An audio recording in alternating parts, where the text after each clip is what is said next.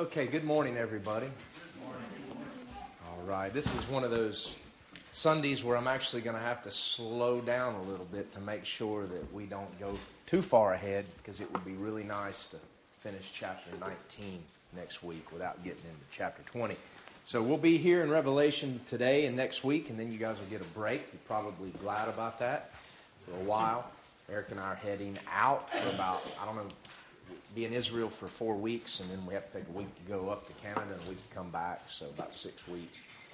And uh, we're just praying the Lord will lead and guide in some other things. If God opens a door for Mindy and Jamie, possibly uh, Matthew and Kelly to come over at some point, we're going to be uh, praying for that. Uh, but things are a little tense in Israel right now, so just want to get on the ground and make sure it would be wise to do that. So um, I'm really excited to go back to the land and to follow up with some of the work we've done this year and just to be able to take Eric over.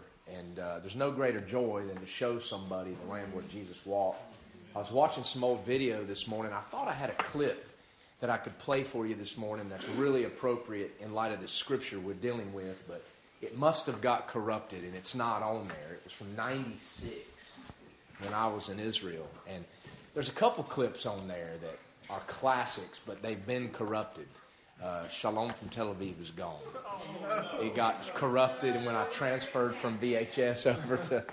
So that's an inside joke. Uh, some of you guys know, but boy, I uh, uh I really thought I knew a whole lot of stuff back then. And it's amazing to see, look back and laugh at yourself years and years ago. But um, those songs this morning were a blessing. And um, when we look and consider all the madness and the, the wickedness and the iniquity and the doom all around us here in our country and abroad, there's three things that can still our spirits right quickly if we'll take time to do them. One of them is open a Bible, read God's Word. The other thing is to worship in spirit and truth. And truth is in the word, and spirit is like what we saw this morning with that worship. Just to think about the name of Jesus, being face to face with Him, about His love and His light and His grace in our lives. This'll, this'll, this is medicine for the world. And then the third thing is to go out and do what a couple brothers here in the church did Friday night, just to go out and share the gospel with the lost. Those three things right there are medicine, anti inflammatories.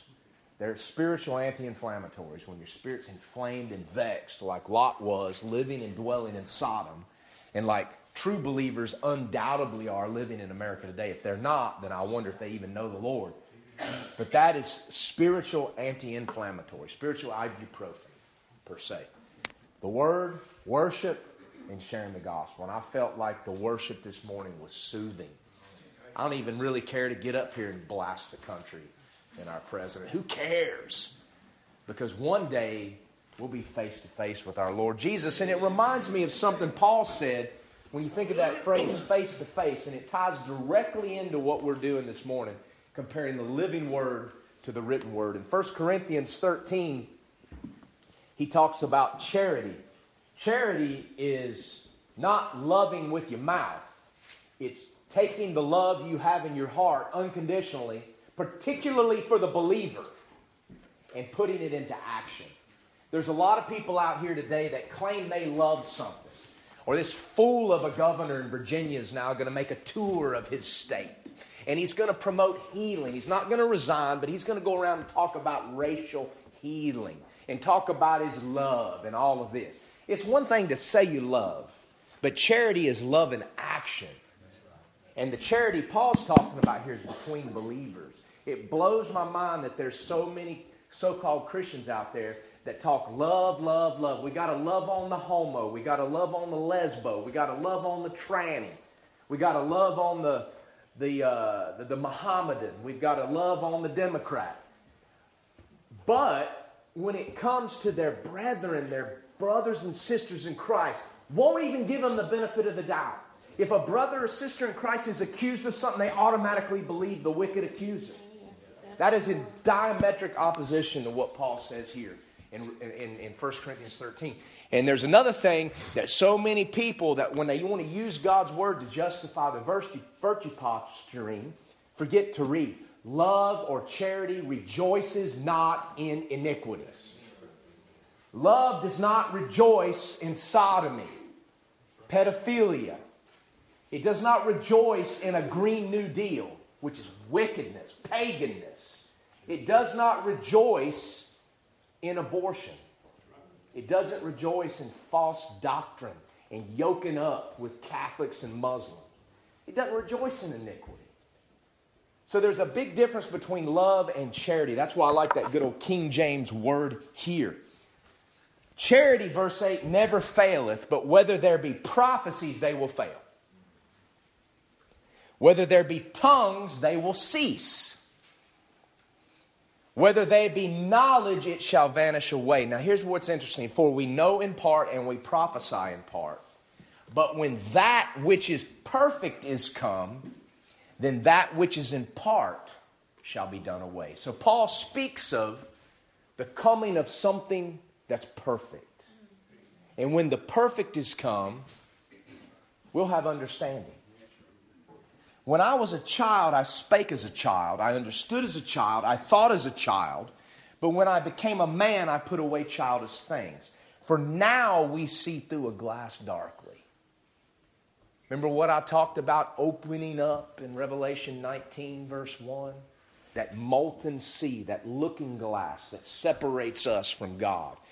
Now, between us and the Lord, way out in the north, past the empty space, back through the firmament, that sea of glass. We see through a glass darkly. But then, face to face, face to face with the Lord. Revelation 4 1, John saw heaven open and a voice, voice say, Come up here. And he was immediately through that looking glass in the throne room of God and saw the Lord face to face. For now we see through a glass darkly, but then face to face. Now I know in part. Now we know the Lord. Now we know His will in part, limited to what He has chosen to reveal to us in the Scriptures. But then shall I know even as I also am known. Then, face to face, we won't only know God's special revelation, but we'll know exactly who we are in Christ. We'll know exactly who He is. We'll know the answers to the mysteries of the ages. Now, most people look at that scripture and say this is a clear reference to the believer in the presence of God, to the second coming of Christ. Oh, no, my friends. You see, the living word and the written word are the same. And this is one of those interesting passages in the New Testament that follows the pattern of Old Testament prophecy. Remember, we talked about Old Testament prophecy having a dual reference or a dual fulfillment? Yes, John the Baptist was Elijah that should come ahead of the first of, uh, of Advent, if you'll accept it. But Elijah truly will come, Jesus said. Messiah came once. He wore a vesture dipped in blood. He comes again, a vesture dipped in blood. There's a dual fulfillment of Old Testament prophecy. This is true as well. Here, Paul is prophesying something that has an initial near horizon fulfillment and something with a distant fulfillment. Just like in the Old Testament with Isaiah. Behold, a virgin shall conceive. This will be the sign to King Ahaz. The near fulfillment was in the next chapter when he went into a virgin, took her as a wife. They came together and had a son named Maher-shalal-hash-baz. And before that son was old enough to know evil from good, the kings that were a threat to King Ahaz were removed. But that was ultimately fulfilled in Jesus Christ, the coming born of a virgin. We talked about types and antitypes. That's what we got here. We've got the type and the antitype. And guess what? One is the written word, the other is the living word. Ties in perfectly. I didn't even think about this passage this morning. Didn't even study it or look at it until I heard that song face to face. And the Lord brought it to mind. You see, what was the first perfect thing that came after Paul wrote that?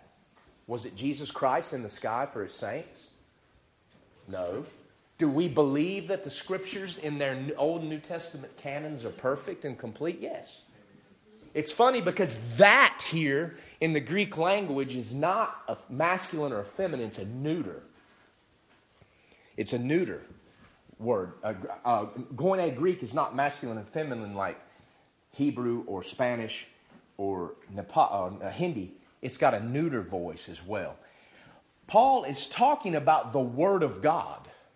If you go back and read um, um, from the beginning of chapter 13 and then go into 14, he's, he's, he's, he's uh, contrasting words of men, what we speak and say, versus words of God. So, what Paul is prophesying is the Word of God. The Word of God is the perfect. And guess what? It has a written element and a living element. So, truly, when the living Word comes and raptures us to Himself, we'll know all. We see through a glass darkly, but then we shall know even as we are known. But do not forget that so is it with the written word. When Paul wrote to the Corinthians, the, the written word of God was not complete. It wouldn't be completed until the end of the first century with John. His gospel, his three epistles, in the book of Revelation.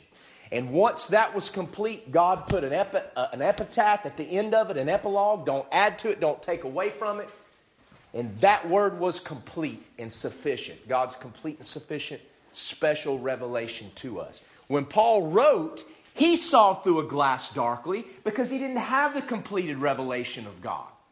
He didn't have the epistles of Peter and James and, and Hebrews, he hadn't even written yet. He didn't have John's gospel or the book of Revelation. But he spoke of a day when the perfect would come, and those that saw through a glass darkly, the Corinthians he was writing to, wouldn't anymore.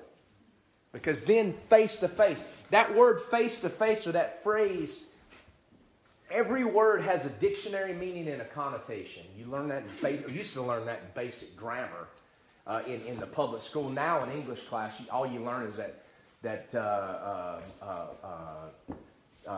so and so Johnny's got two mommies or two daddies. That's all you learn in English class anymore. But you used to learn basic grammar, and that phrase face to face has a connotation. It creates a mind picture. Every word create, creates an image in our mind when we use it.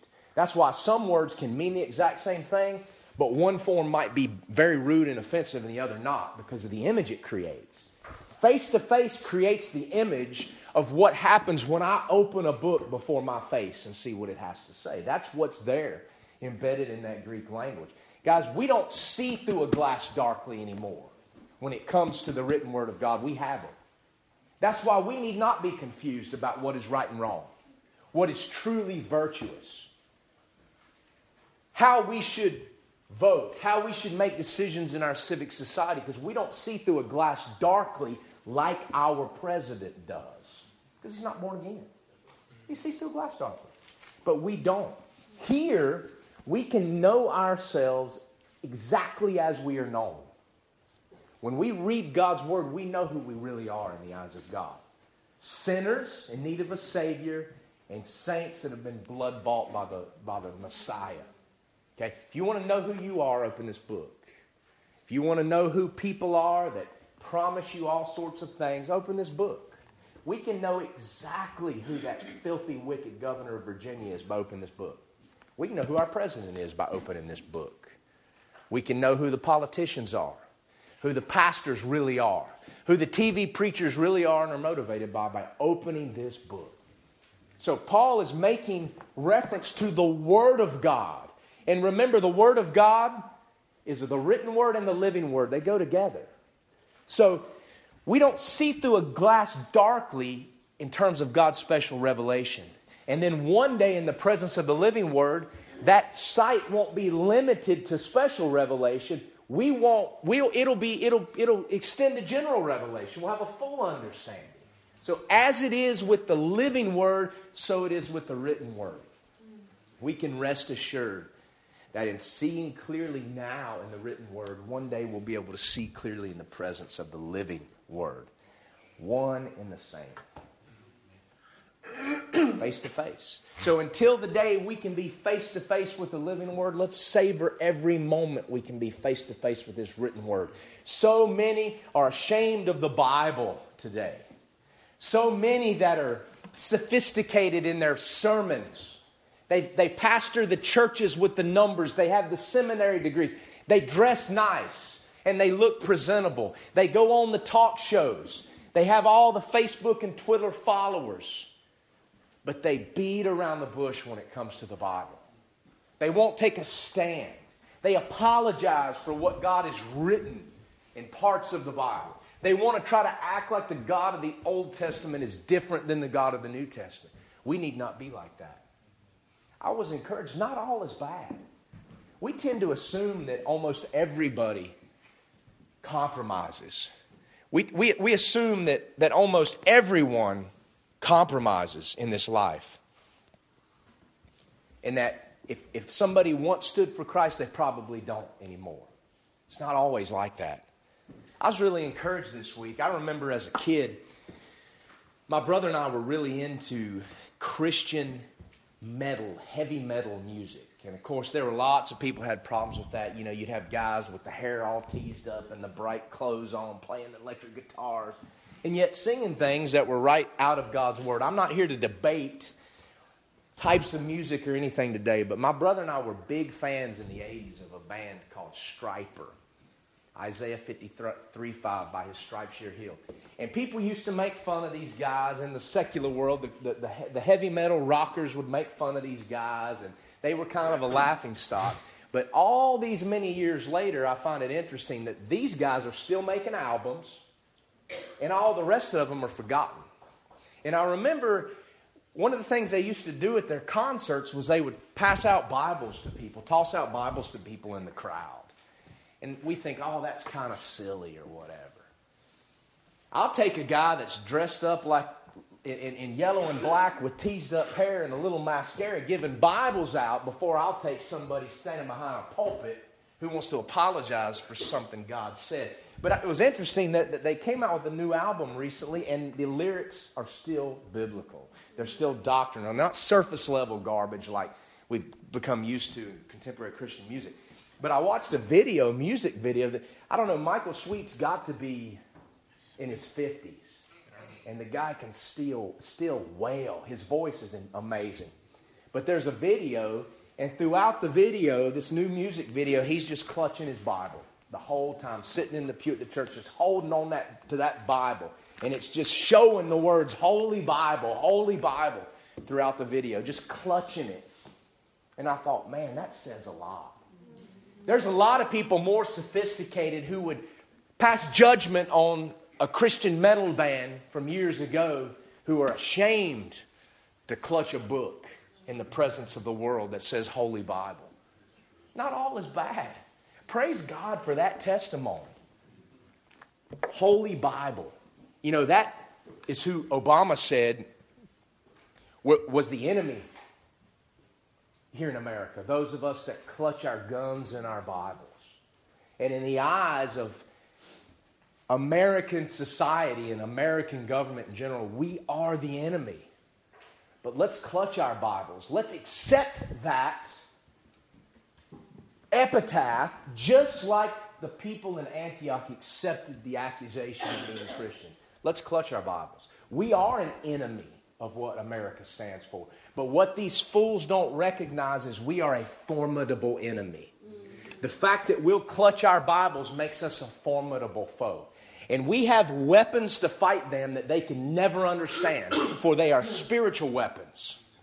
We have prayers and direct access to the Father that they don't have. And we can pray to God the Father to blot them out, to scrape them from the ground just like David prayed. Just like Moses said God would do to a wicked society. I like that Spanish verb, raer, means to scrape.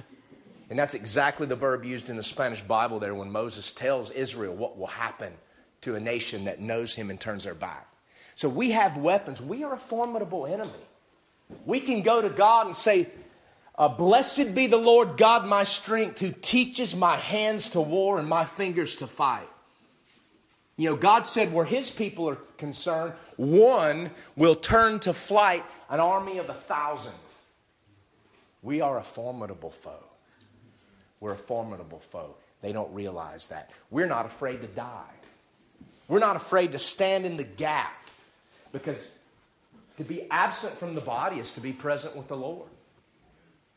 These fools don't know who they're messing with. And I'm not talking about a physical fight. I'm not going out looking for a fight. I'm not going out looking to be violent. But you come and try to harm the innocent in my presence, or you come and try to take from me those that God has entrusted me to protect, you are going to meet a foe that you have no clue about. Goliath met a foe like that. You have no idea who you're messing with. Christians need to start using their spiritual weapons, the Word of God. We need to start using them. We need to start asking God to scrape from the ground these wicked who would destroy our country and murder these little babies. You know what? I'm sick and tired of being concerned about sensitivity. No more sensitivity. I don't want to be sensitive, I want to be righteous.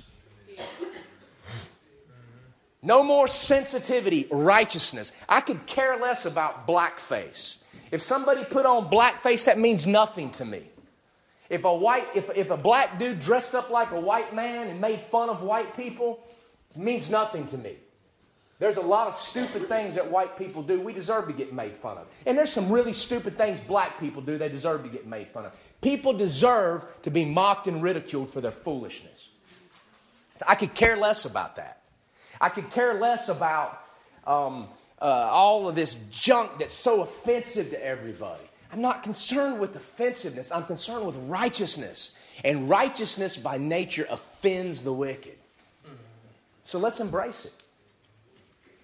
Let's embrace it. Clutching a Bible. That makes us enemies of what this country stands for. Back in the day when this country was founded, those that clutched the Word of God were, were the friends of this country. It was the backbone upon which this country was built. Now it's the opposite. Let's embrace it and quit longing for something that's not there anymore. The written Word of God, because we know the living Word of God. You know, another, I was also encouraged by, um, I, I, looked up, there was another artist that I was a friend, I was, uh, I'm trying to make sure that I haven't. There's another artist that was, was some, somebody I really liked as a kid. You know, my parents always listened to really good old school music in the old Ford Fairmont station wagon when we drive to my grandparents' house in Raleigh. Good stuff. Back when Christian music was a ministry and not merchandise. And, you know, Keith Green's second chapter of Acts and others. And I always liked Dallas Holm. Dallas Holm had a great voice, good music, and there's some, some of those old albums I still listen to. And I was thinking about a song the other day when I published my, my newsletter for the ministry, and I went back and listened to it, and I thought, you know what? I wonder what that guy's up to today. I mean, has he compromised?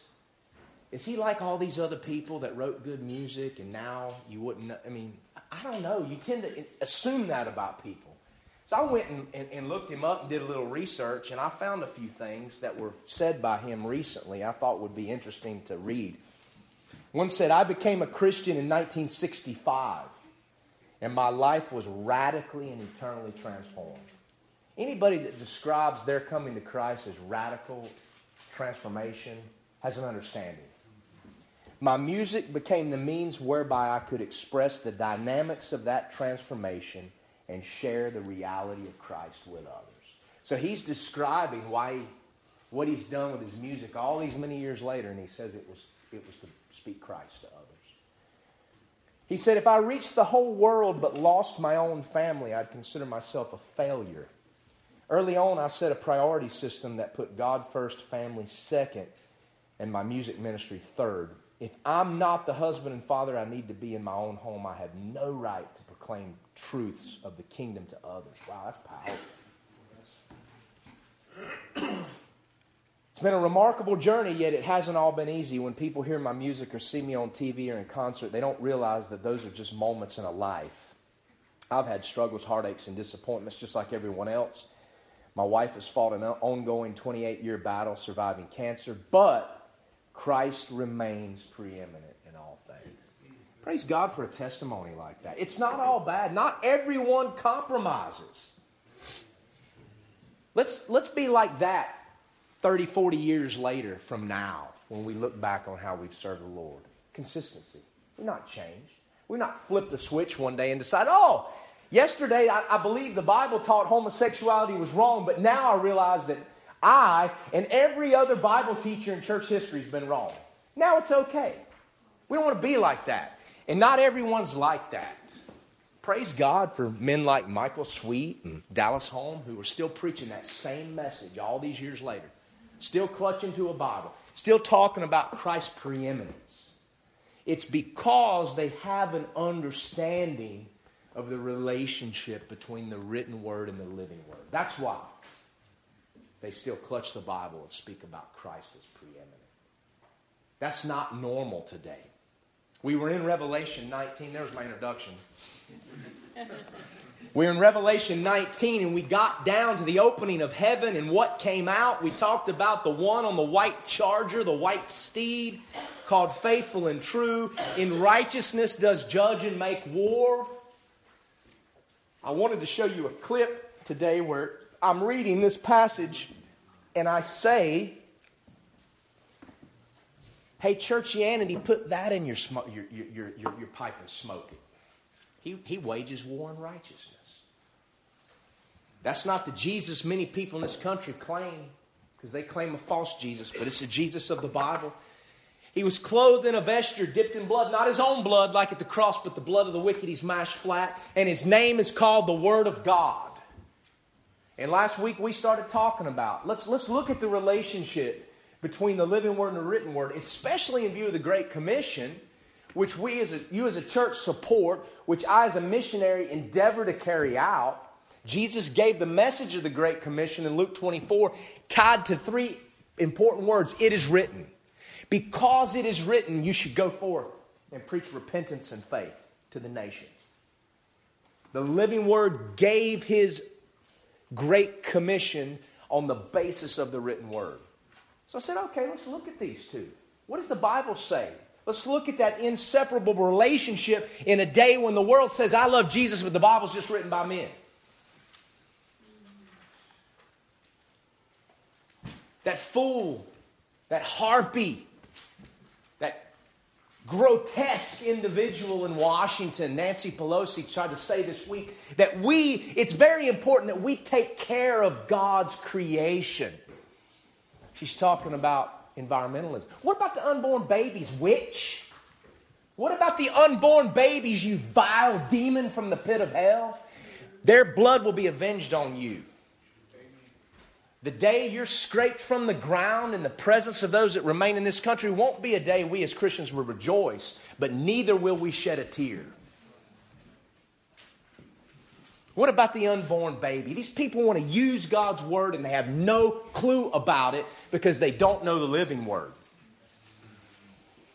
People want to use the living word's name and they have no clue because they don't know the written word. We looked at them. Both are eternal. Both are creators based on the testimony of the scriptures. Both were tried by fire. The Son of God in Nebuchadnezzar's fiery furnace, and the Word of God tried as silver in a furnace of earth. They both judge Neither can be broken. Both offer new birth, both give life, both are immortal, and both are not just true, but both are truth. Amen. Let's keep looking today. Both can be, according to the scriptures, both can be loved. The psalmist in, in Psalm 119 talks about his love for the Word of God. Oh, how I love thy law, verse 97. I love thy testimonies, verse 119. I love thy commandments, verse 127. I love thy precepts. All elements of the written Word of God. His law. We want to, as Christians, we want to just toss out the law of God because we don't understand what it exists to do. Oh, well, we're not under the law, so we don't even need to study the Old Testament. And when God says what He says about uh, homosexuality and abortion and all those things in the law, and yes, He does speak about abortion, it's very clear.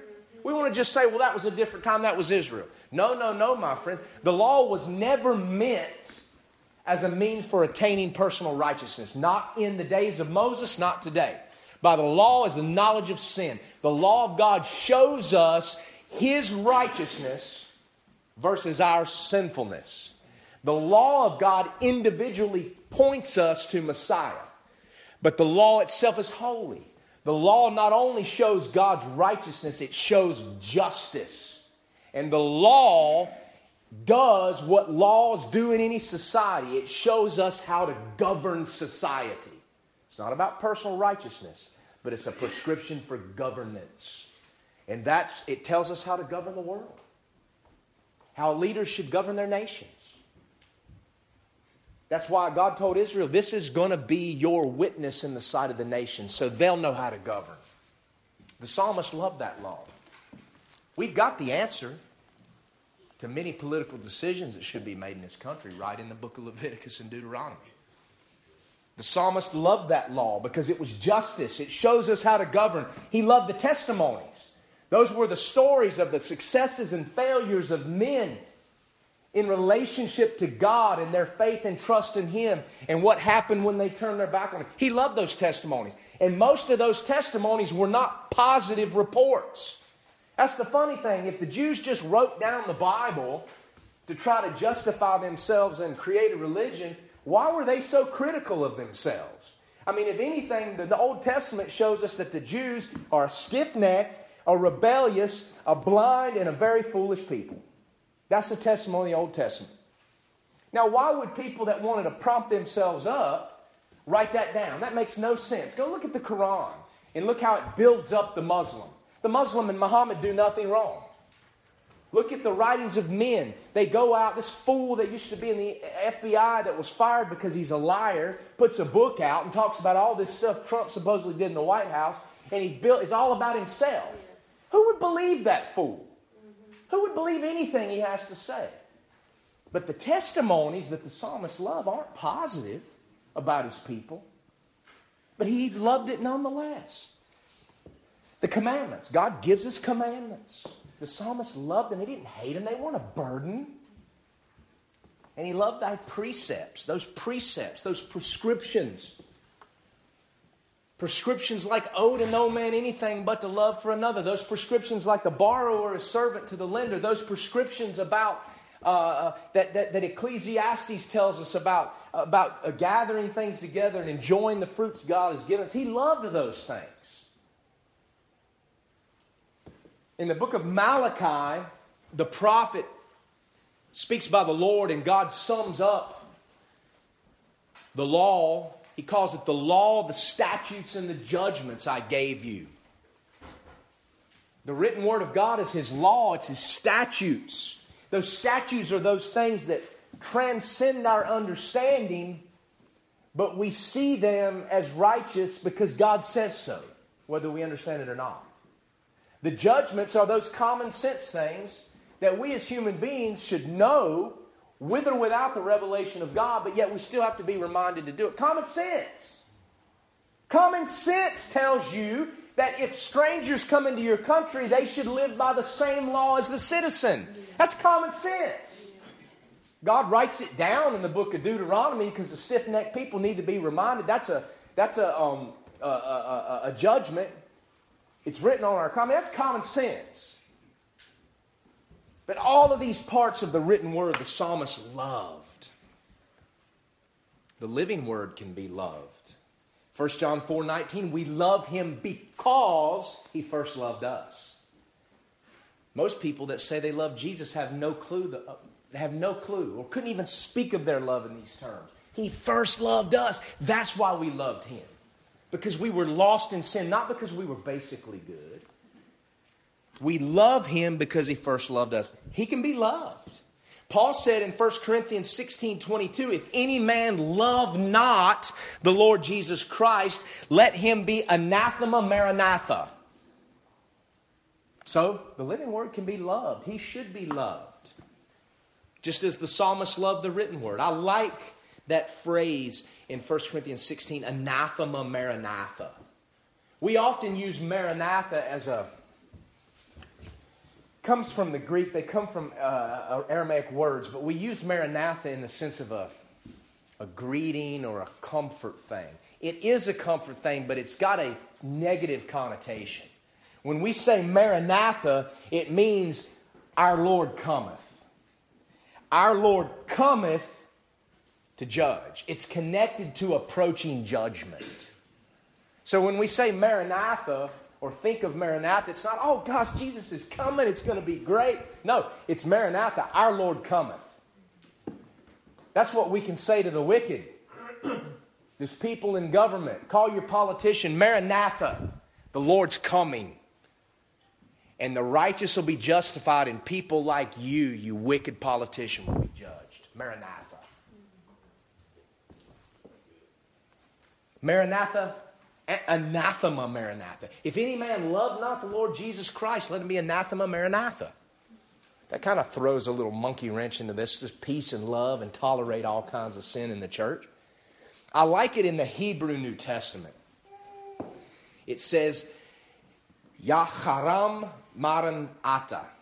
Yaharam is the, is the Hebrew word that comes from the, the Greek or Aramaic anathema. What it means is let them be.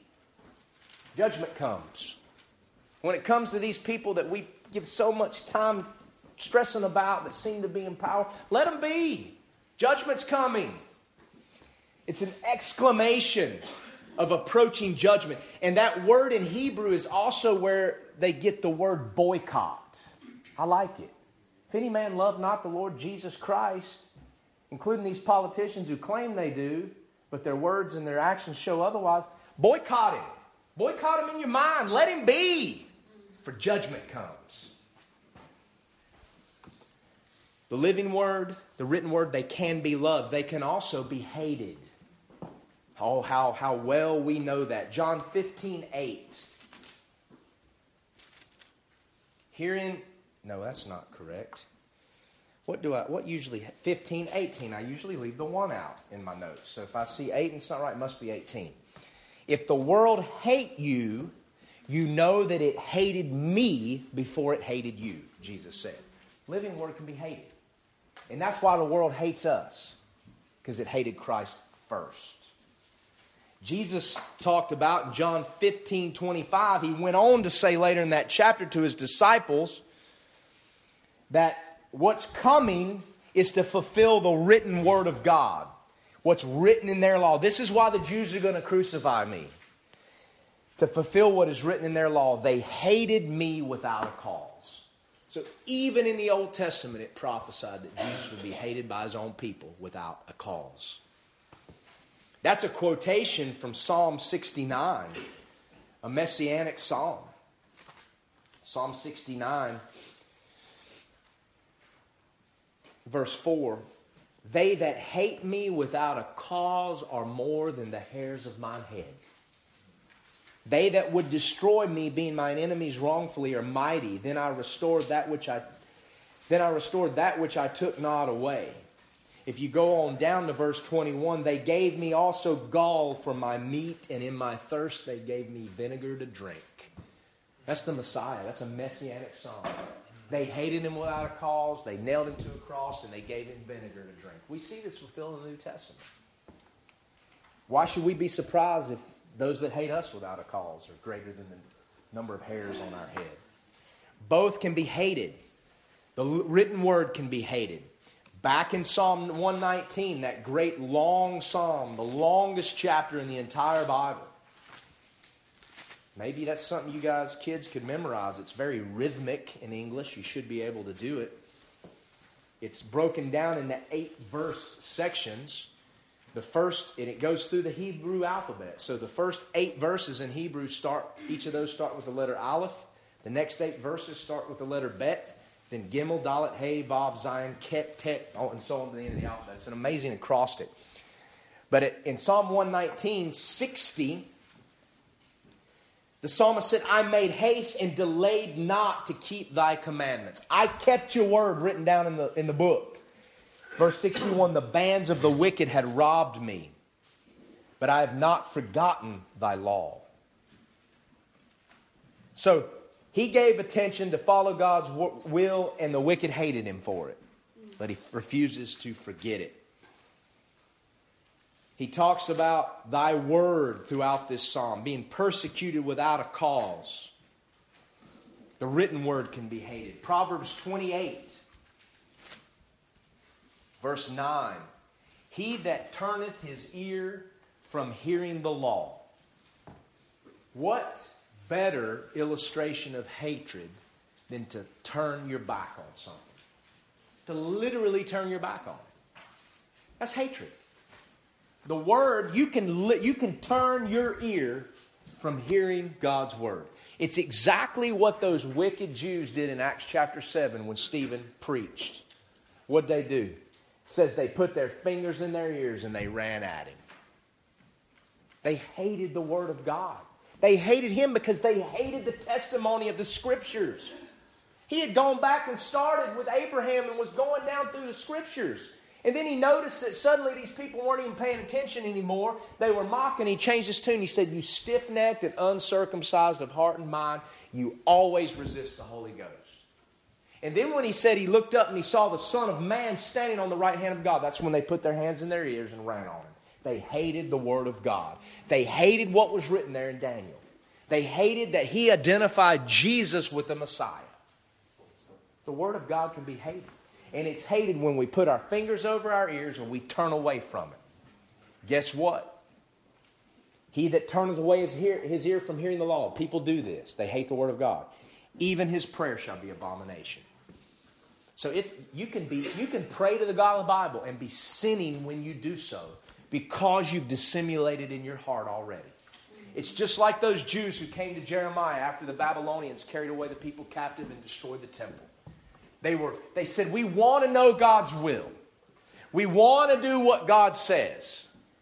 What does He say about whether or not we should go to Egypt? Let us know, prophet. We want to do what's right. And God told the prophet, Look, these people have already. They've already made their decision. So you tell them exactly what's going to happen to them if they go back to Egypt. And that's what the prophet did. God said, I will take my hand off you and they at, at, at, the end of hearing they came and said we want to know god's will. We want to know his way. Jeremiah told them and they said we're not going to listen to you. We're not going to listen to you. You're wrong. They hated the word of god. And they went to egypt and the jews have paid for it ever since as it went down there. The written word can be hated. The living word can be hated. They can also be despised Isaiah 53 3 said that the Messiah would be despised and rejected of men. Despised and rejected of men. Daniel said he, Messiah would be cut off. How is it that the Jewish people can't understand so clear? It's so clear that Jesus was their Messiah. They can't understand because they, their eyes must be open first. We can't understand unless our eyes are open. The written word, Proverbs 13 13, whosoever despiseth the word shall be destroyed. The Hebrew root used in Isaiah 53 for the living word and in Proverbs 13 for the written word is the same despised. Messiah is despised. Whosoever despises God's written word shall be destroyed.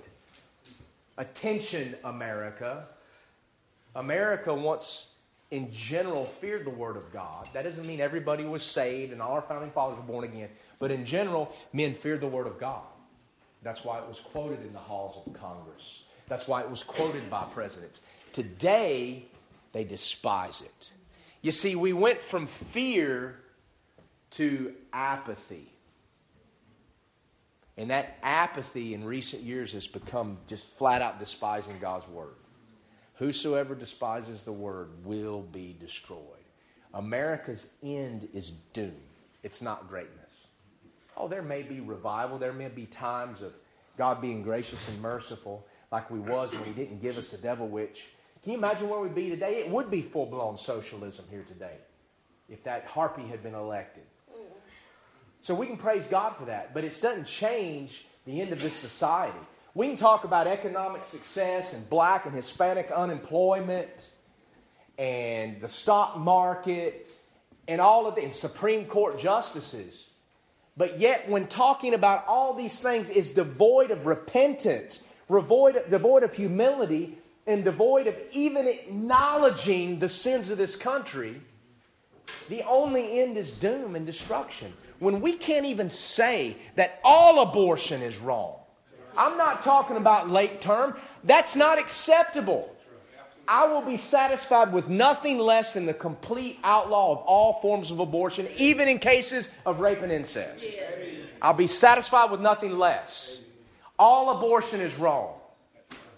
It's great that they're talking about late term, but it's all wrong. Yes. And the answer is not laws and Supreme Courts. The first step is to get on our knees and repent. Homosexuality is wrong. I could care less what your reason. I could care less if you were molested as a child or you as a woman were treated badly. Those are horrible things, but it doesn't excuse sin. Sin is sin, and until we repent and acknowledge these things as a nation, we put our stamp of approval on it as a nation. Until we repent, there is no greatness. We despise God's word as a nation until we acknowledge these things as sins. And those that despise the written word will be destroyed. The living word and the written word can be loved, hated, despised, they can be rejected. To despise something is bad, to reject it's even worse. Messiah, not only despised by his people, but rejected of men. Isaiah 53 5. Jesus, in John 12, the living word, he, can, he was despised and rejected of men, prophesied there. In John chapter 12, verse 48,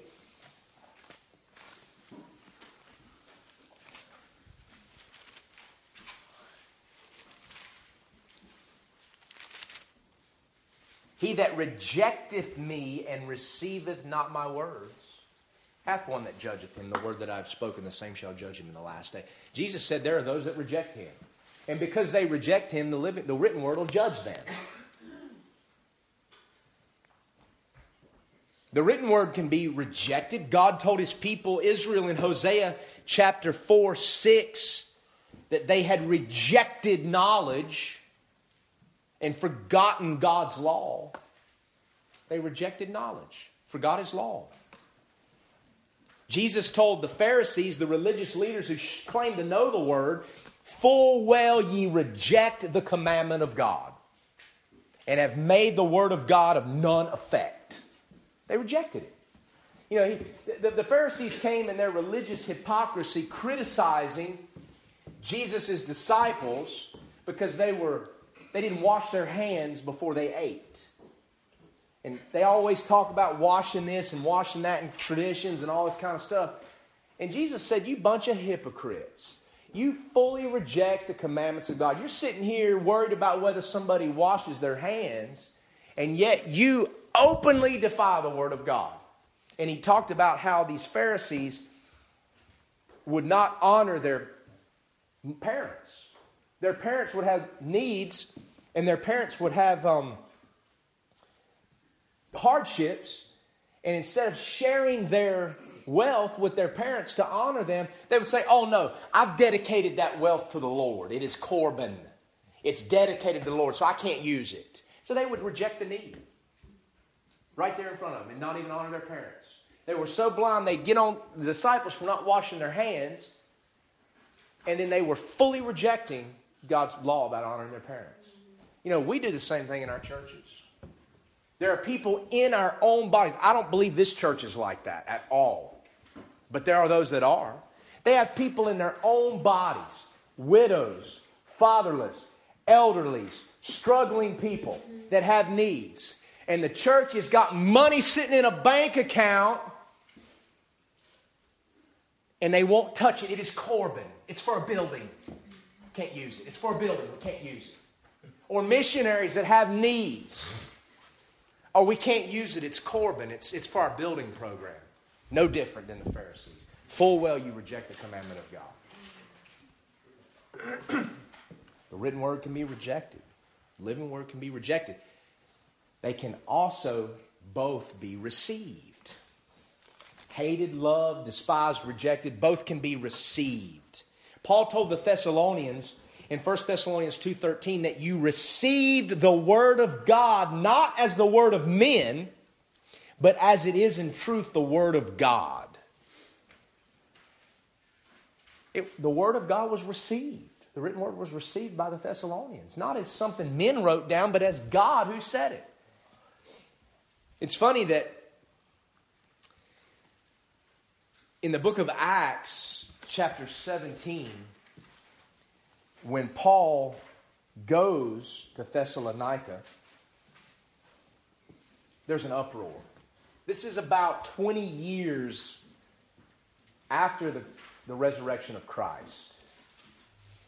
Paul goes into Thessalonica, he gets the Macedonian vision, going to, going to Greece to preach the gospel. He's with Silas there, put in a Philippian jail. Then they come to Thessalonica.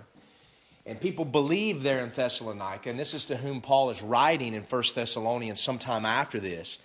But it's funny the accusation that's leveled against the believers in Thessalonica in chapter 17, verse 6.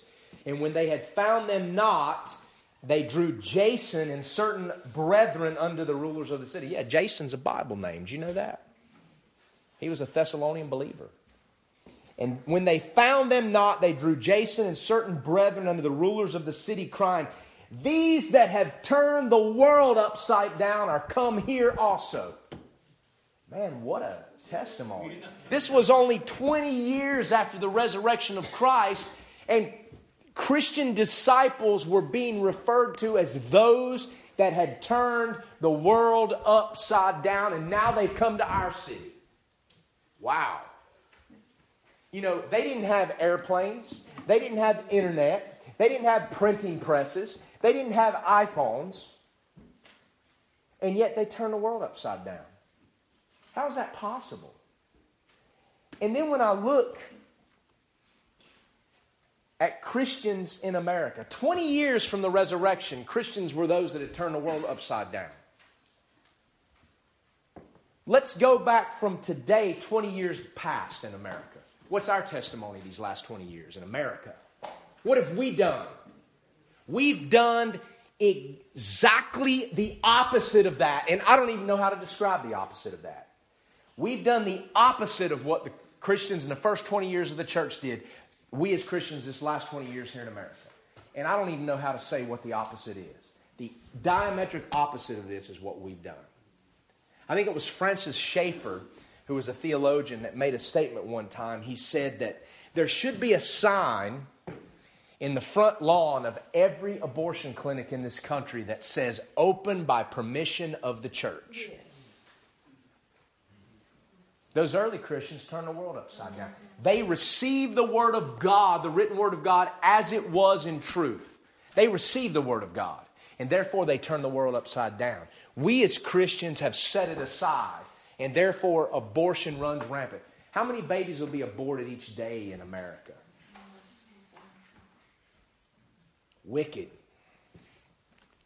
The living Word can be received, but as many as received Him, to them gave he power to become the sons of God, even to those that believed upon his name, which were born not of blood, nor the will of the flesh,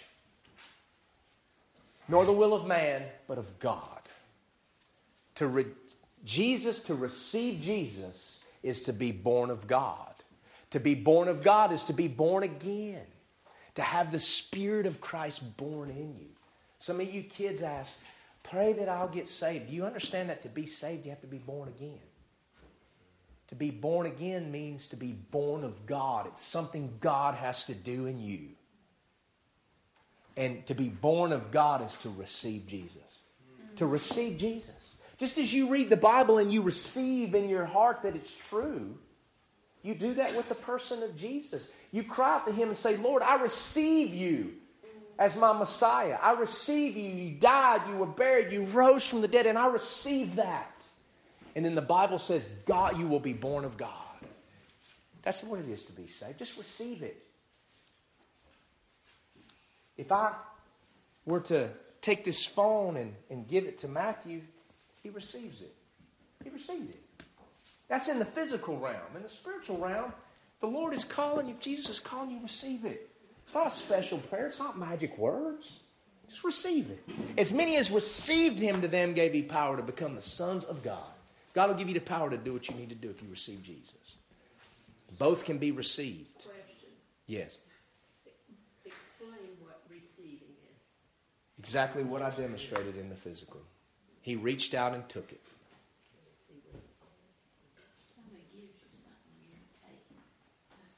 If your mommy and daddy tell you, you they love you, do you believe them?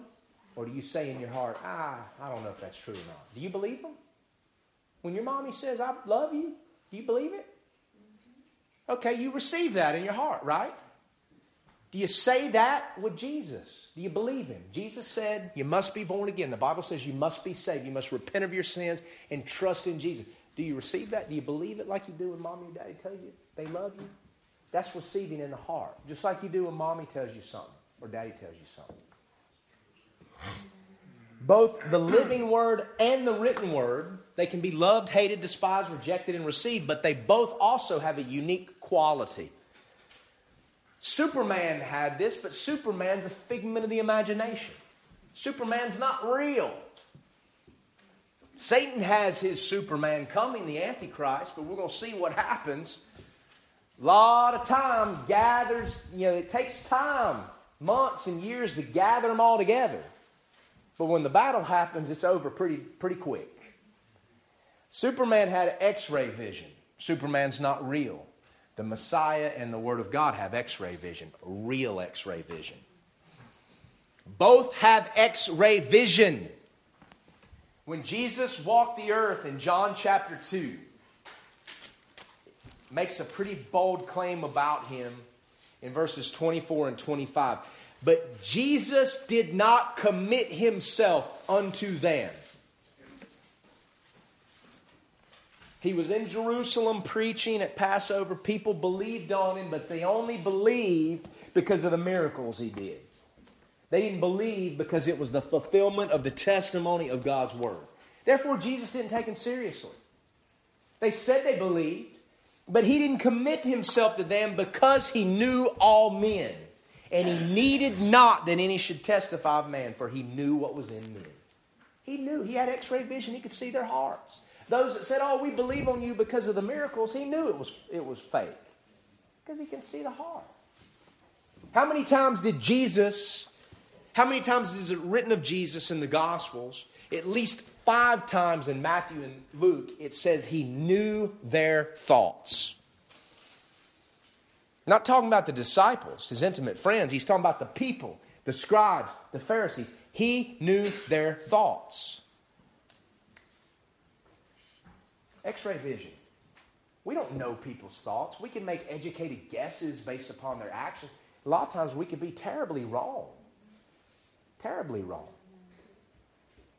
I made an assumption about something last week that got me down, so I decided to pick up the phone and, or not pick up the phone and call, but to communicate directly immediately.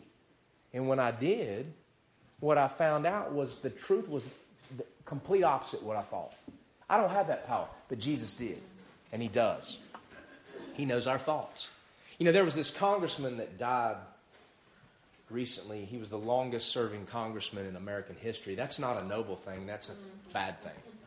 These people go to Congress and they get sick and they can't serve anymore and they're in there for life. It shouldn't be that way. But he died. I don't even know his name. He was a Democrat, a liberal. Everybody talks about, oh, you know, all this thing this guy did. Even the president complimented him. I guess you got to do respectful stuff like that if you're a president. I don't know.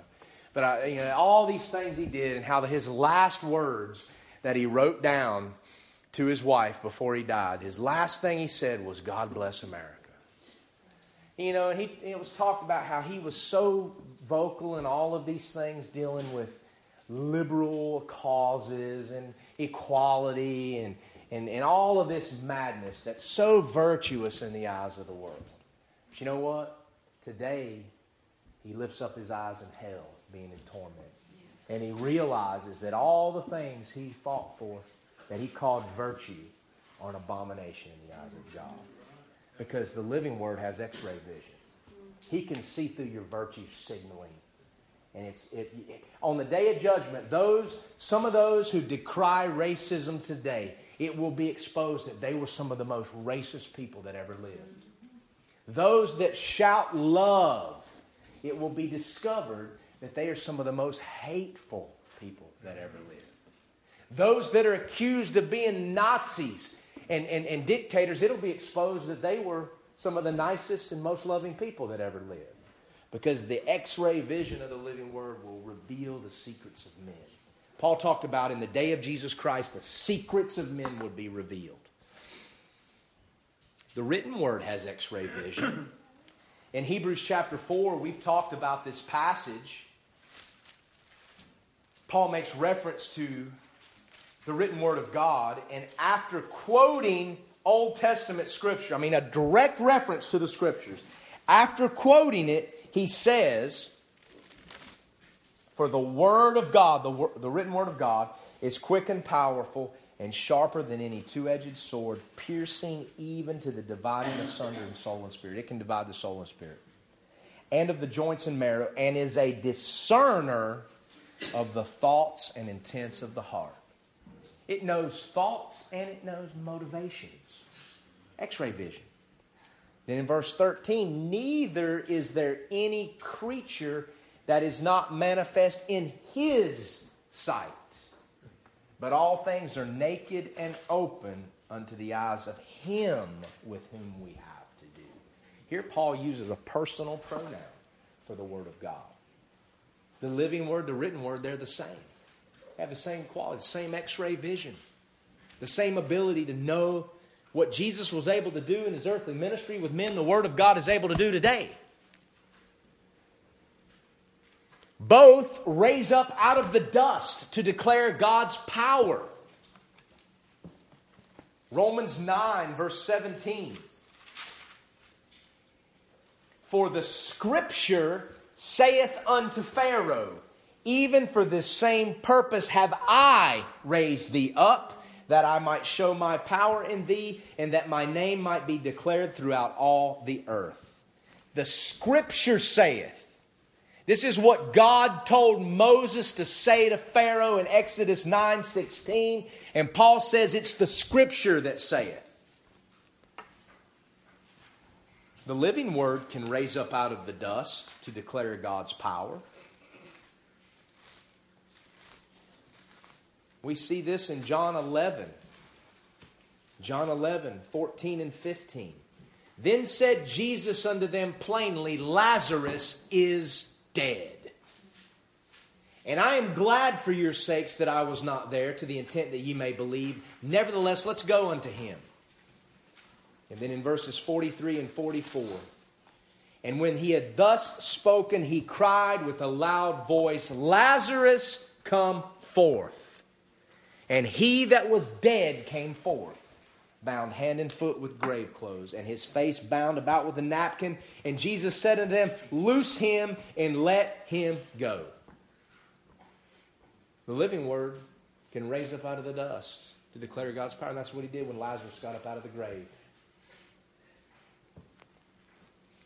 Both can foresee and preach details about the future long before they happen.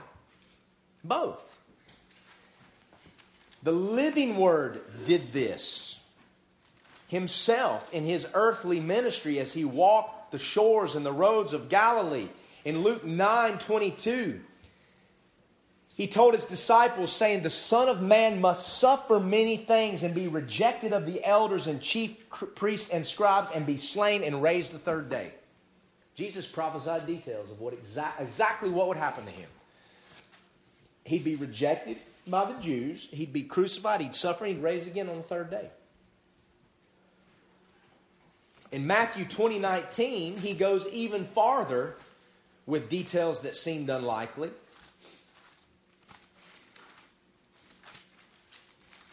Matthew 20 19.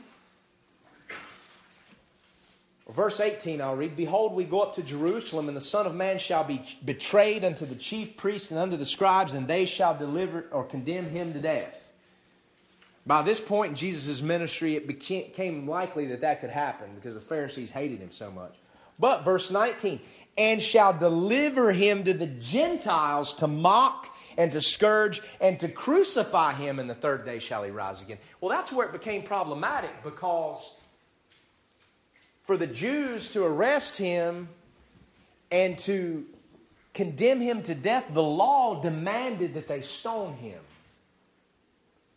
So the only way Jesus could be delivered to the Gentiles and crucified is if the Jews who claimed that Jesus viol- was violating the law would violate the law themselves. And at the time Jesus said this to his disciples, that seemed unlikely. What do you mean handed over to the Gentiles and crucified? But he knew details of the future, even those that seemed unlikely before they happened. Galatians 3 8, the written word can, do, can and does do the same. Galatians 3 8. And the scripture, foreseeing that God would justify the heathen through faith, preached before the gospel unto Abraham, saying, In thee shall all nations be blessed. Paul has a quote unquote nasty habit of substituting the word scripture for God. The scripture foreseeing told Abraham, In thee shall all nations be blessed. Now, this is not a reference to the promise made in Genesis 12 about a seed and about nations in thee being blessed, because he didn't tell Abraham before Isaac, and, before Isaac was born. He didn't tell Abraham that in him all the nations would be blessed. He told Abraham in Genesis 12 3 that in thee all the families of the earth shall be blessed. This reference that Paul is referring to goes to Genesis 18 18. In Genesis 18 18, this is what was said to Abraham. See, the, the, the uh, replacement people, they want to they wanna take what Paul says here and put it back on Genesis 12 and say the church replaces Israel. It has nothing to do with Israel, the land, or the seed, or any of that. We are that. But Genesis 12, 3 doesn't say in the all nations will be blessed. It says families. In Genesis 18, 18, seeing the Lord said, Shall I hide from Abraham that thing which I do? Seeing that Abraham shall surely become a great and mighty nation, and all the nations of the earth shall be blessed in him. For I know him that he will command his children and his household after him, and they will keep the way of the Lord to do justice and judgment that the Lord may bring upon Abraham that which he had spoken to him. Man, what a testimony for God to say, I know Abraham. He's going to teach his children right, he's going to pass it on right. that's a testimony. But God, the scripture foreseeing that God would bless all the nations, told Abraham this in Genesis 18. This was after the promise of Isaac and after the promise of a land. So it has nothing to do with a church replacing Israel at all. God promised Abraham a seed, a land, and descendants. And then, through him, all families of the earth would be blessed in Messiah, and through him, all nations of the earth would be blessed. Through his, after the promised seed was given and after the land was promised, through the seed and the land, the na- all the nations would be blessed. We're going to see this in the millennial kingdom. But here, Paul substitutes the name, the word scripture for God. The scriptures foresaw these things. Both can foresee and preach. Jesus did. The living word, the written word does too. The way the families of the earth are blessed, as promised in Genesis 12, is through the faith of Abraham. Through the faith of Abraham. Nations are blessed through the following the example given to Israel in terms of governance in this world. If a nation follows the word of God in terms of how to govern its society, there's blessings. That's why that's one of the reasons America was blessed. All nations that come up to Jerusalem and observe the Feast of Tabernacles in the millennium will be blessed. We're the spiritual seed of Abraham by faith in Messiah. That makes us the spiritual seed. That doesn't mean that the physical seed no longer exists. exists. There's always been a remnant that's believed in Israel. There's always been. God's kept his promise. It's not been replaced. The, the, the adulterous wife of Jehovah isn't the virgin bride of Christ. But the scriptures foresee these things. Man, the scriptures foresee a lot of stuff that is really quite amazing when we go back and look at it. Let's look at a couple of passages real quick. Isaiah 66, 8 through 10.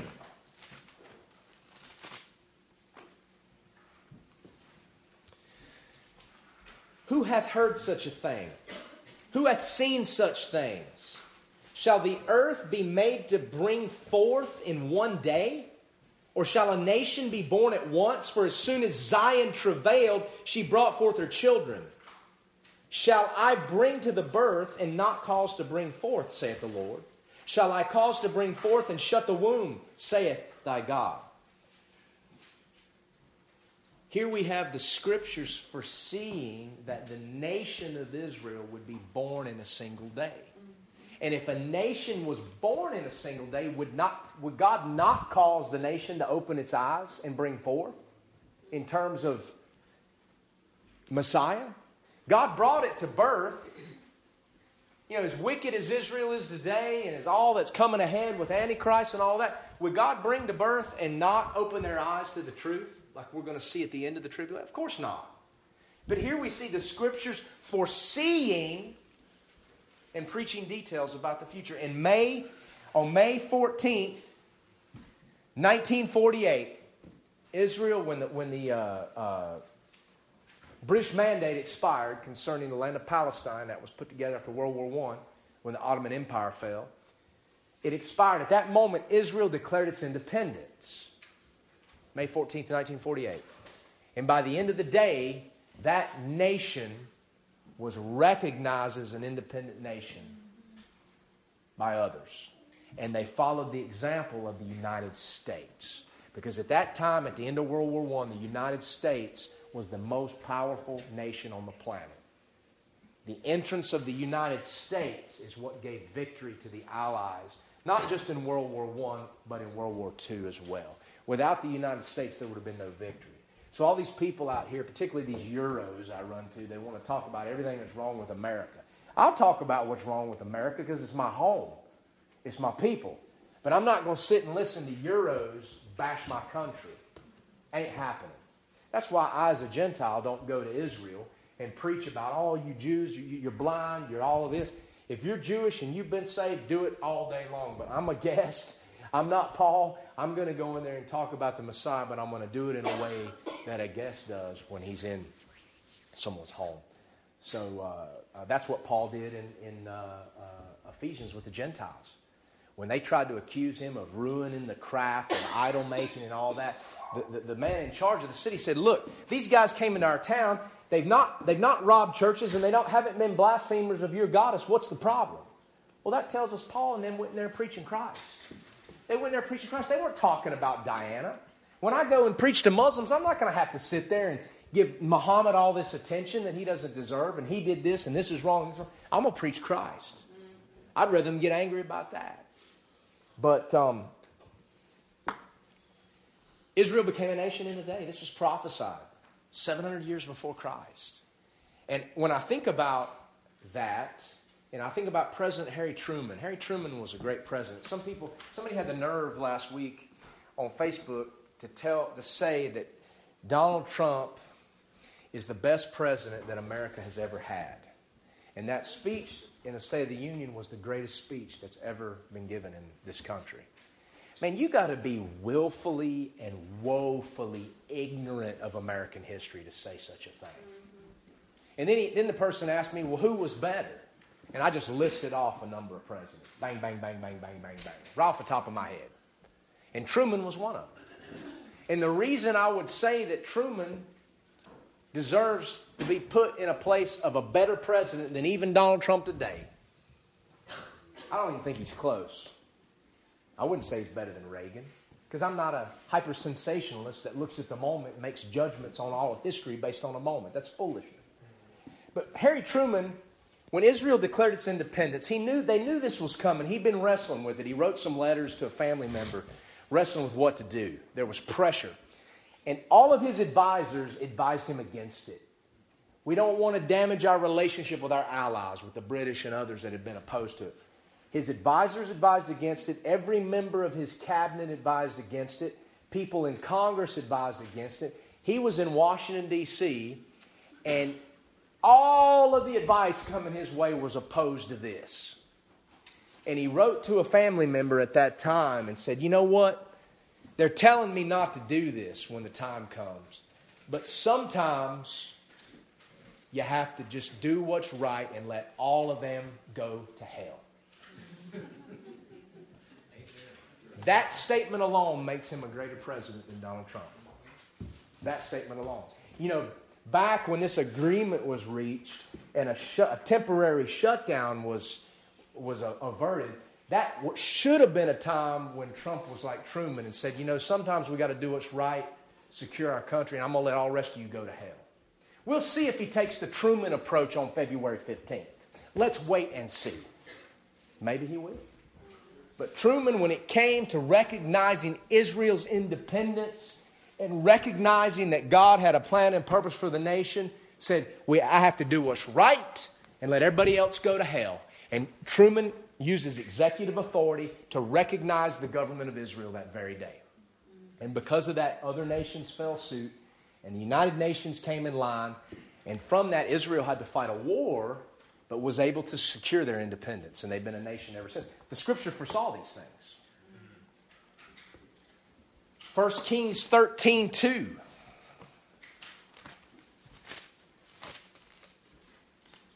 First Kings 13, 2. Oh, I'll start with verse 1. This was this was in the day of Jeroboam, about 975 BC. And behold, there came a man of God out of Judah by the word of the Lord unto Bethel, and Jeroboam stood by the altar to burn incense.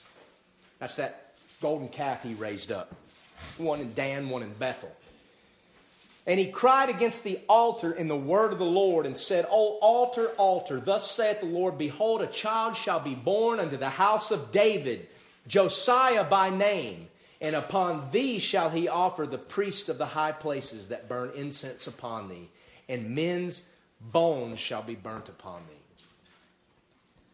Prophet came, and when that altar was erected, he prophesied. One day, you're burning incense now on this false altar. One day, a king's going to be born named Josiah, and he's going to burn the priest of this altar on that altar. Here we have Josiah, the king of Judah, prophesied by name more than 300 years before he was born. The scriptures foresaw and preached details of the scripture, of the future, the written word. Isaiah 44 28 is amazing.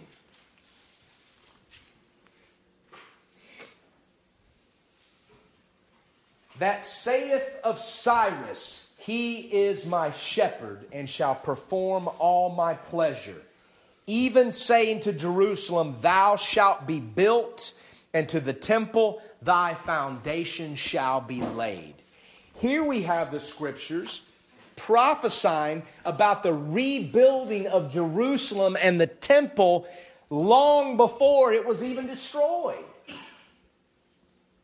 Long before the Babylonians were even more than a blip in world history, long before Jerusalem was destroyed, this was prophesied and written when Jerusalem had Solomon's temple. It was still standing, and God said it's going to be destroyed, and Cyrus, my shepherd, is going to see that it's rebuilt. Long before Jerusalem was destroyed by Babylon, Isaiah prophesied its rebuilding. That's why the, the liberals try to say there were two Isaiahs, because they can't accept the fact that the written word of God can foresee and preach details of the future. On into chapter 45. Thus saith the Lord to his anointed, to Cyrus. Verse 4 For Jacob, uh, uh, for Jacob my servant's sake and Israel mine elect, I have even called thee by name. Not only was it prophesied that Jerusalem would be rebuilt in the temple long before it was destroyed, God spoke Cyrus's name about 150 years before he was born. And he tells Israel, I'm calling him by name, just so you understand I know what I'm talking about. 150 years before Cyrus was born, he was prophesied by name. Jerusalem's rebuilding was prophesied 100 years before it was destroyed the scriptures foreseeing and preaching details of the future. Micah 5 2. We take this for granted as just a Christmas time passage, but it's far more than that. Micah 5 2, but thou, Bethlehem, Ephrathah, though thou be little among the thousands of Judah, yet out of thee shall come forth unto me that is to be ruler in Israel, whose goings forth have been from of old, from everlasting. Bethlehem, a detail of the future. How insignificant. Why not Jerusalem? Bethlehem? The shepherd's fields? The little town seven or eight miles away? When this was prophesied, it was unlikely. Details of the future fulfilled 500 years later. Zechariah 12:10.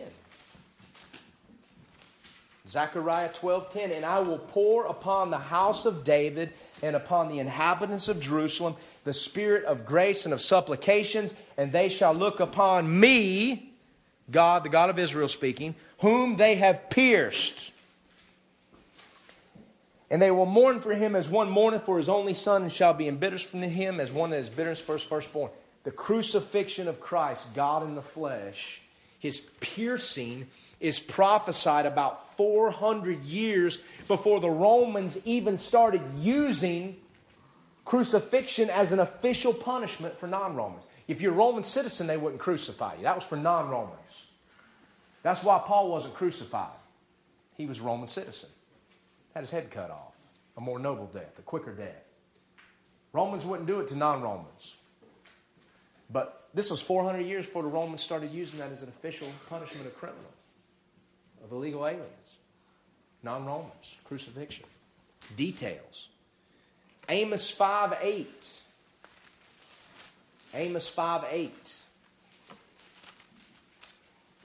An amazing passage. Seek him that maketh the seven stars and Orion, and turneth the shadow of death into morning, and maketh the day dark with night, and calleth for the waters of the sea, and poureth them out upon the face of the earth. The Lord is his name.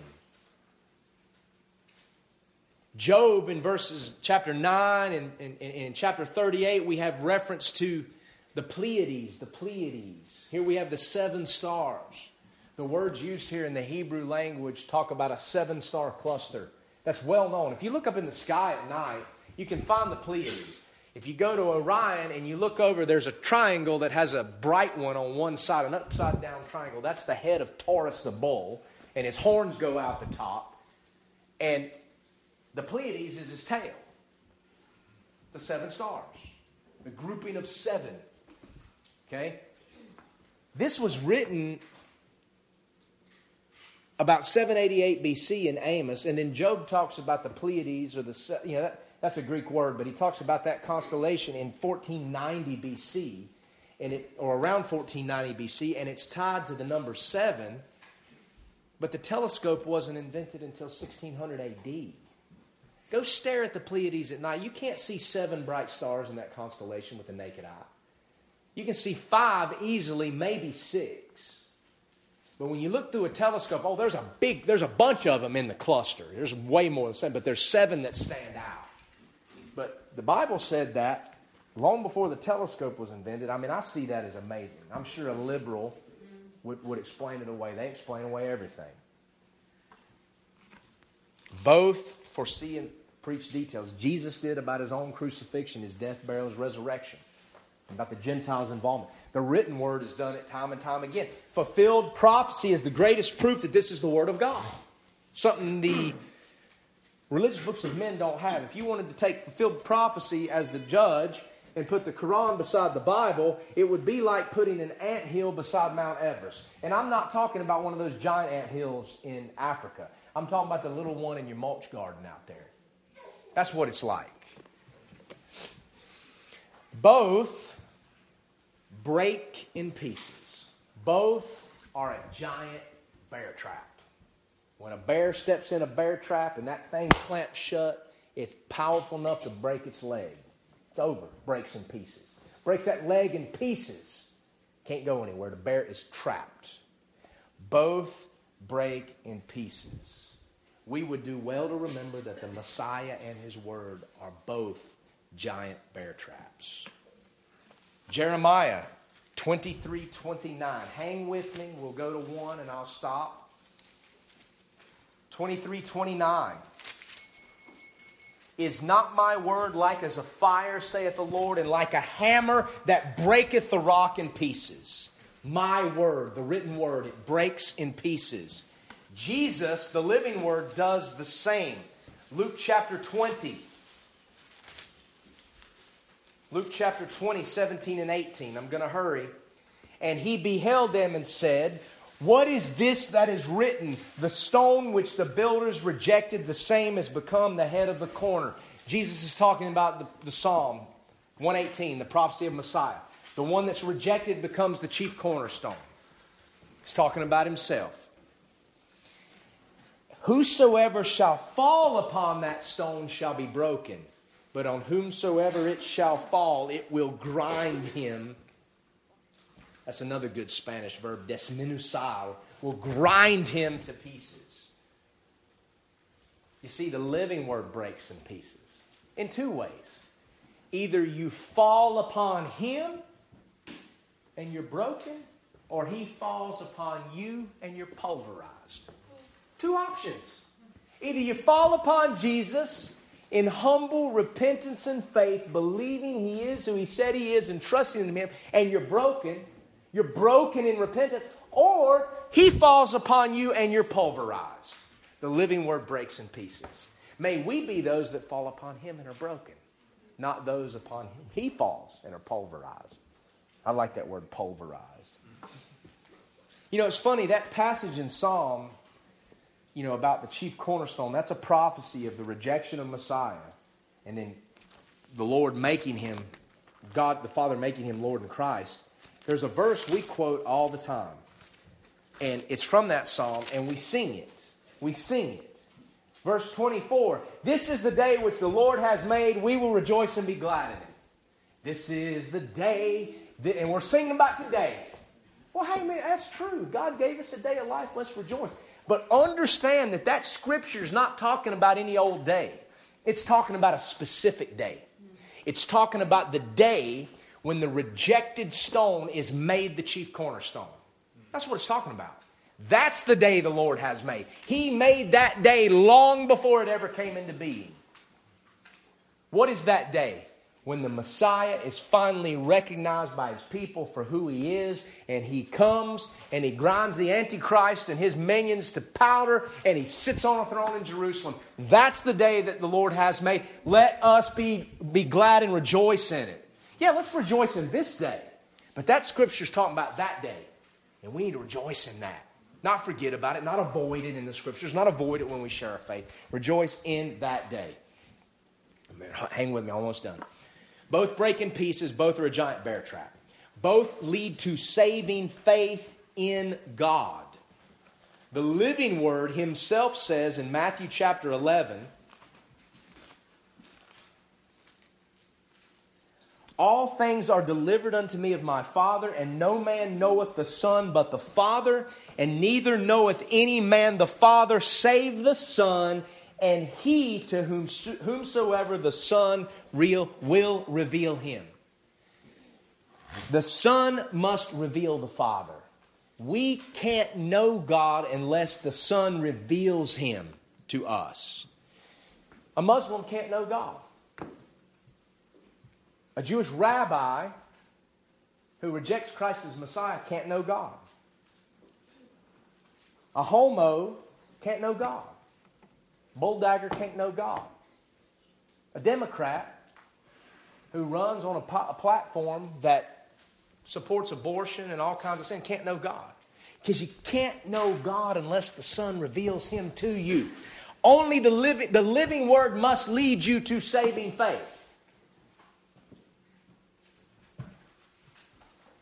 The Son must reveal Him. That's why John is able to say that he that rejects that Jesus Christ has come in the flesh, that Jesus is the Messiah, is the spirit of Antichrist. You can use God's name all day long, but it's He that has the Son that has life. Without the Messiah, you can't know God because He's got to reveal it. He has to lead to same faith, and He does. But the written word as well. The written word leads the same faith. So then faith cometh by hearing, and hearing by the word of God. Romans 10 17. So you can't know God unless the Son reveals him to you, and he reveals him by the written word of God. Now, the written word of God can be revealed to you by the Son, revealed to someone by the Son in a dream. When God called Paul, he did so by the written word of God, what had been written concerning him. His call to the Gentiles came by the written word of God. God appropriated exactly what was written there, of, uh, or Paul appropriated exactly what was written there in Isaiah about Messiah and the Gentiles. So they came one and the same. We, we, we need to be careful listening to so called revelation from God that does not involve or is in agreement with His written word because it isn't from God. The living word, the written word work together and lead men to saving faith in God. There is no true worship without both the written and the living word. There's no true worship without both. Jesus said that God is a spirit, John 4 24, and they that worship him must worship him in spirit and in truth. The reference to spirit is the living word of God. The reference to truth is the written word of God. How do I know these things? The testimony of the scriptures. Galatians chapter 4, verse 4. But when the fullness of the time was come, God sent forth his Son, made of a woman, made under the law, to redeem them that were under the law, that we might receive the adoptions of sons. And because you are sons, God hath sent forth the Spirit of His Son into your hearts, crying, Abba, Father. It's by the Spirit of the Son of God received into our heart that we can approach God as Abba, the Hebrew word for Father. Can't worship God as Father without the Spirit of His Son in our hearts, the living Word. The written Word. Jesus said, to God as he prayed for his disciples in his humanity and those that would believe after his disciples, so that includes us. Sanctify them through thy word. Thy word is truth. So when Jesus talks about worshiping God in spirit, that's through the spirit of his Son, the living word, who only can reveal God. And in truth, that's the written word. What he says later in chapter 17 Thy word is truth. No true worship without both. You can't worship God, Mr. Musulman, without with your Quran. You can't worship God with the Quran. You can't worship God without Jesus, the Messiah, Emmanuel, God manifest in the flesh, and the written word of God is preserved in the scriptures. You can't worship God, quote unquote, Christian without the Bible. You can't love Jesus without the Bible. It goes one and one together. Guess how the psalmist worships? He worships God in chapter, or not chapter, in Psalms there's not chapters, that's kind of incorrect. Psalm 138 I will praise thee with my whole heart. Before the gods will I sing praise unto thee. The psalmist is worshiping.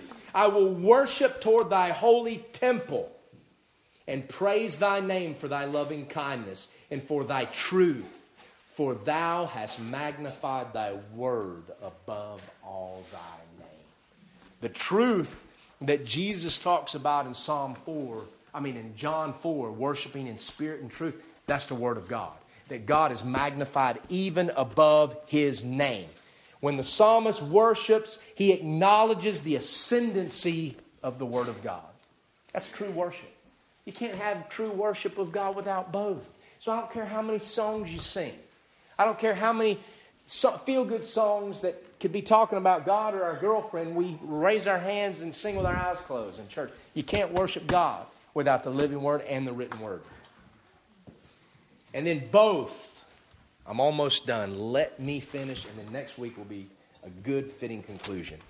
Both have done all both do all these things. There should be no doubt in your mind that they're mysteriously one and the same. Both are eternal, both create, both tried by fire, both judge, neither can be broken, both offer new birth, both give life, both are immortal, both are truth, Both can be loved, hated, despised, rejected, and received. Both have x ray vision. Both raise up out of the dust to declare God's power. Both foresee and preach details about the future long before they happen. Both break in pieces. Both lead to saving faith in God. No true worship without both. And then Revelation 19.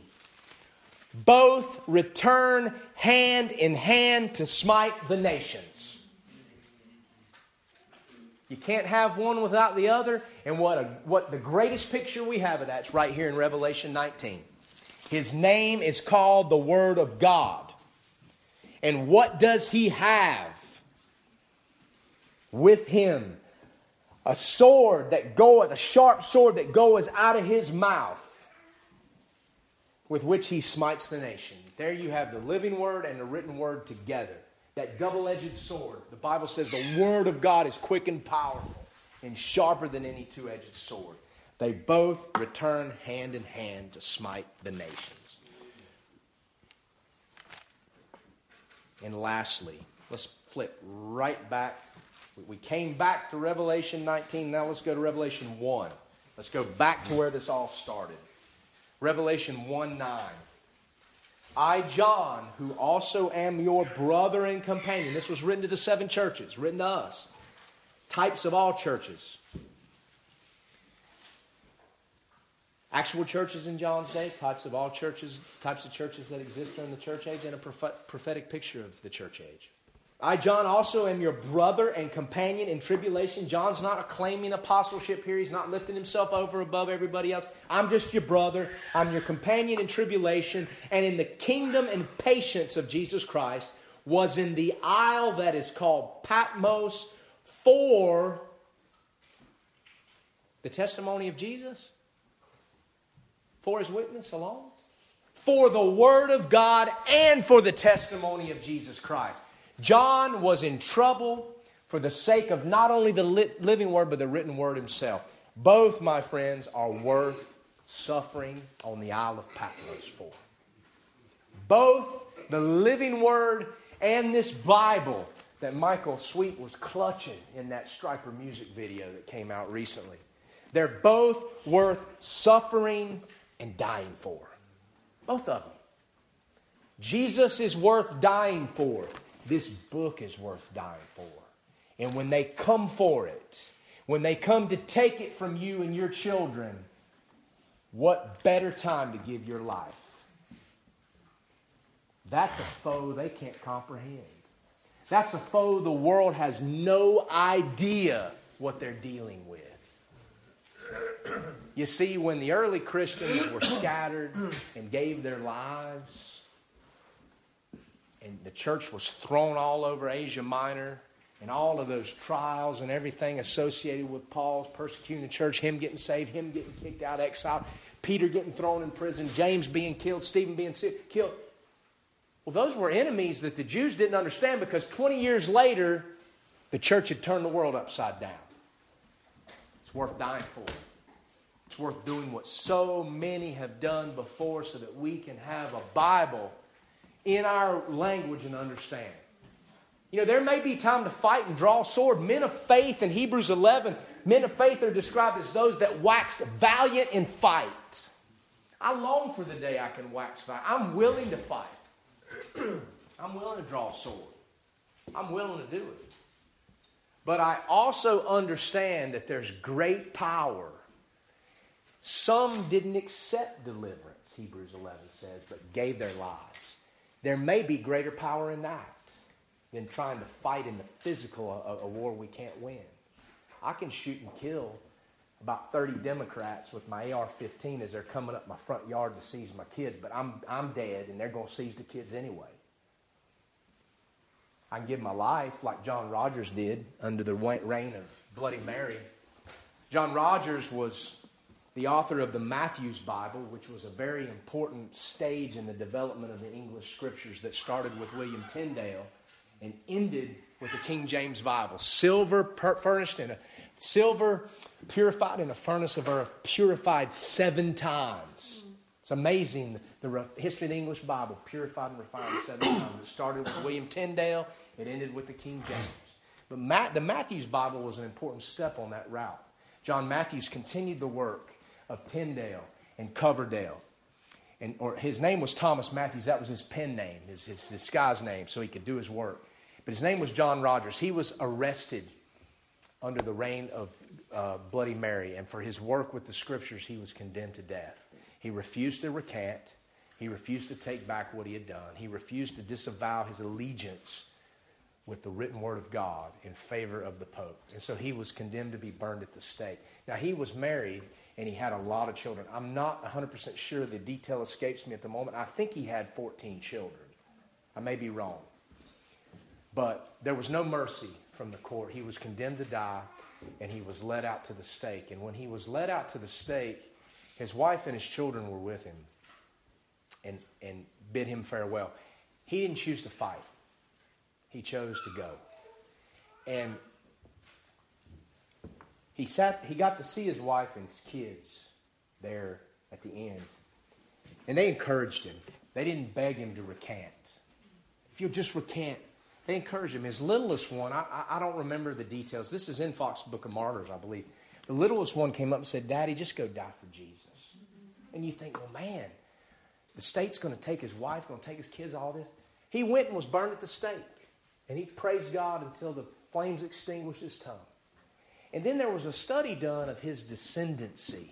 You know, his wife was suddenly a widow with all those kids. And I don't remember the details, but she raised those children.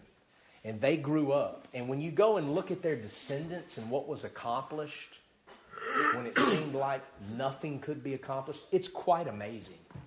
It's quite amazing that in giving his life for the Word of God, it had a profound impact on his children who grew up and passed it on, and things were accomplished for the Word of God long after his death. That is a power we have that our enemy will never possess. Never. Because the living Word of God is worth dying for, and the written Word of God is worth dying for. You'll take my Bible from my cold, dead fingers. Both worth suffering and dying for. Is there any doubt that Jesus and the Bible are inseparable? Is there any doubt that they are mysteriously one or the same? Is there any doubt when the Bible says his name is called the Word of God that it speaks quite literally? Is there any doubt that there is no such thing as a Christian who doesn't read revere, cherish, believe, and preach the Bible. You cannot know Jesus, the living Word, without the written Word. I want to read one thing. I know it's a little late, but let me read this. I'm going to break the record today. Because uh, it just makes next week great in a sufficient conclusion. This is something I wrote a long time ago on Facebook, and a lot of times, you know, I find stuff that I write on Facebook. I'm, I'm honest. I go back and look. I've written a lot of stuff over the years. I see it as a, as a pulpit. I've yet to find a post I regret writing. I really have not found one yet. I've, I've yet to find it. I apologize for nothing. If I have to turn in my social media information one day to apply to renew my concealed carry gun permit, it will not be renewed just won't happen. I'm in trouble. I will never get elected to any political office because of things I've posted on Facebook. But I've yet to find a post that I regret. This is one I wrote a long time ago, and I, it, directly refers to what we're preaching today. And I make no apology. This was years ago, and I stand by every word of this. Those of you who claim the name of Christ and lightly esteem the written word of God, beware. Those, like the wicked pastor in the video I posted earlier this week, I don't even remember what that example was, who claimed to love God and to love people and yet mocked the Bible, beware. The Word of God is not just a book, it's not just an antiquated diatribe, it's a giant spiritual bear trap. So beware. After all, He, Hebrews 4.13, can discern Hebrews 4.12 he can see with x-ray vision, Hebrews 4:13. He can raise up people out of the dust, for the sole purpose of judgment, Romans 9:17. He can foresee and preach details about the future long before they happen, Galatians 3:8. He can break in pieces, Jeremiah 23:29, And he inevitably leads people to saving faith, Romans 10:17. Now, I didn't read this post and make my sermon outline. Didn't read and make that sermon outline at all. It's funny how it's the same things here are there. The mark of a, of a, of a, of a faithful preacher is one that is consistent. He grows, but he's consistent. If I'm consistent and I'm a good preacher, I know that's by God's grace. I'm not taking any glory. Don't hear it that way. In the wilderness, Israel waxed fat, grew thick, and lightly esteemed the rock of her salvation. Deuteronomy 32 15. Have we Christians here in America done the same? Making our feelings, whether or not we have a peace about something, and our convictions the authority over and above the written word of the living God. Without the Holy Bible inspired by God and perfectly preserved for us in a language we can understand, we spoiled Americans wouldn't even know the Lord and Savior and what He wants us to do, let alone who He is. You say the rallying point, the common ground, is the person of Jesus Christ. But which Christ? The Catholic Christ who can't deal with you directly and needs you to come through his mother, the Mormon Christ who is the spirit child of an alien from the planet Kolob and has a brother named Lucifer, the charismatic Christ who changes with the wind and wouldn't dare offend a Jesuit priest or a lesbian with the truth. Or is it the emergent Christ who appeases the wicked and yet despises his own body, the church? Is it the postmillennial Christ who has no tangible throne and can only speak in dark allegories that a select few can understand? Or is it the Muslim Christ who didn't really die on a cross? The Christ of rabbinic Judaism who has never even been to this earth? The Hindu Christ who survived the crucifixion and is buried somewhere in Kashmir? Or is it the Baptist fundamentalist Christ who cares more about whether or not you attend every Sunday and Wednesday night service than if you love the brethren, preach the gospel, and obey the Great Commission? Is it the Methodist Christ who said homosexuality is a sin and that women are not to pastor ch- churches, but he was only really joking? Is it the Buddhist Christ who was absorbed into nothingness? The Lutheran Christ who checks off confirmation class attendance? The Presbyterian Christ who died for only a select few who have been sprinkled with water? Or is it the Christ of the Church of Christ who begats with water instead of with the Holy Ghost? Is it the Southern Baptist Christ who entertains and performs? Is it the abolitionist Christ who cares more about abortion and frozen embryos than going into all the world and preaching the gospel to every creature? Is it the replacement Christ who cannot keep his promises? The reformed Christ who venerates men? Which is it? Which Christ are you talking about? That's easy. Whatever you make him out to be. Unless you rally around the book that declares exactly who He is and what He wants from you. Without the written Word of God as the center of Christian fellowship and the final authority in matters of faith and practice, all such fellowship is ultimately a facade and a farce. The Holy Bible, the divinely inspired, perfect, preserved, saint used, time tested words of the living God and the absolute monarch of all books. Hobiblios, the book. And in the book, the written word of God, it is written. He, the living word of God, is not here. He is risen, as he said. Moreover, all power is given unto me in heaven and earth. Go ye therefore. I don't apologize Praise God. Therefore, guys, you can't separate them.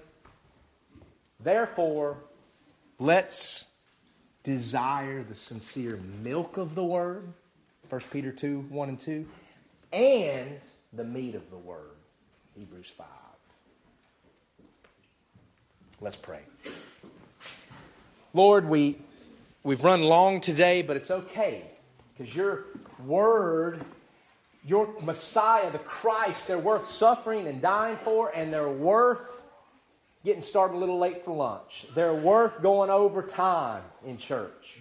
Praise God for that. Lord, we're so thankful for your written word that's given to us. So many have never seen it, so many never had their own copy, and yet they're in our houses, on our shelves. We can freely obtain them to give away.